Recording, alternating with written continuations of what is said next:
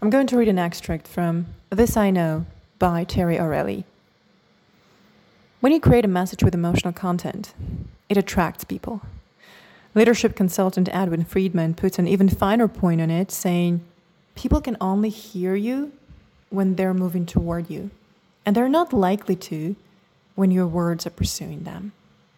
Emotion pulls, it doesn't chase. I've always been a fan of humor in advertising, and most of the 10,000 plus commercials I've directed over the last 25 years were humorous. All marketing is an intrusion. It piggybacks on the real reason people have focused their attention watching television, listening to radio, perusing a newspaper, or surfing online. They are there for the content, not the advertising, though the Super Bowl may be the one exception to this rule. So, if advertising is an interloper, how do you make that interruption the most polite or, at minimum, the least intrusive message possible? Even more, how do you give something back in return for the loud knocking? Humor is one answer. It is important to understand the difference between humor and comedy. Humor is giving, it's generous. Comedy subtracts and is usually sarcastic or biting. That's why humor is better suited to marketing. To make someone smile or laugh forges an emotional connection. Humor gathers people. Think about people you know. The ones who make you smile are the ones you most want to be around. Humor doesn't pursue, it pulls. Not long ago, I attended a talk given by filmmaker Richard Curtis at the Cannes Advertising Festival. Curtis is a very successful screenwriter and director whose credits include Mr. Bean, Blackadder, Four Weddings and a Funeral, Love Actually, Bridget Jones' Diary, and Notting Hill, to name but a few. Not a bad resume. He was in Cannes to unveil a new marketing campaign. He was spearheading to tackle extreme poverty and climate change. The campaign was going to begin with a cinema ad that would be shown on the same day in every movie theater in North America and Europe. It would be the first global cinema ad ever done. When Curtis previewed the ad during his talk, the press was surprised that its treatment of extreme pro- poverty and climate change was humorous. Didn't the subject matter call for a more serious tone? Here is what Curtis said. In his early days as a writer on Blackadder, he realized the only way to get the audience to remember an important plot point was to attach it to humor. So, if Sir Nigel Ridgely was coming for dinner, few people would remember that beat. But if Sir Nigel Flatbottom was coming, no one forgot. Humor made it stick. Now, humor isn't the only answer to effective marketing, but it illustrates the rule. Emotional content makes people care.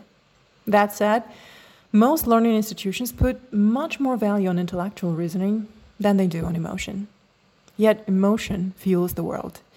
Even in a math and science driven institution like NASA, the decision to go to the moon wasn't driven by rational facts. It was propelled by the emotion of John F. Kennedy's challenge of landing a man on the moon by 1970 to prove American superiority. Throughout the 1960s, NASA continually marketed the moonshot with emotion. It signed an ongoing contract with Life magazine to feature full color stories on the astronauts and their families.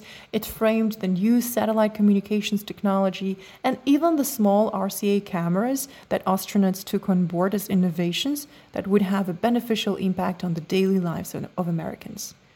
Maybe the most emotional pitch was the one that warned of letting the Russians, read communists, control outer space, dropping bombs in America like kids dropping rocks from a highway bridge. That pitch alone persuaded the government to keep signing those big checks. The space organization needed the support not only of Congress, but also of the American public. Landing man on the moon was going to be the most expensive endeavor America had ever undertaken, totaling over $170 billion in today's dollars. And by the way, there was an expensive war going on in Vietnam. If the decision to go had been based strictly on logic, it never would have happened. Emotion made the difference. America felt invested in the outcome. When companies like Duncan Hines marketed instant cake mixes after World War II, all you needed to do was add water and two eggs. It was a big hit with homemakers. But then in the 1950s, sales started to drop off dramatically. As time wore on, women stopped enjoying the quick baking mix. They felt unfulfilled by the process. It was too easy. It felt like they were cheating their families. The product that was created for ultimate convenience became too convenient. So, what did brands like Duncan Hines do to turn sales around? The secret was to make homemakers feel like bakers. It was literally the icing on the cake.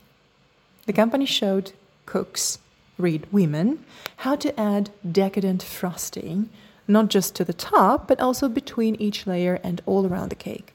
That suggestion made them feel like they were truly baking. With that, cake mix sales soared again.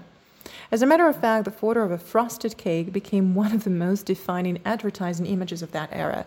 Once women felt invested in the process of baking a cake, they couldn't buy enough cake mixes. In his fascinating book Creativity Inc., Pixar CEO Ed Catmull says the definition of superb animation is not just movement, but intention. Put another way, emotion. As of this writing, Pixar has had 15 number one movies in a row.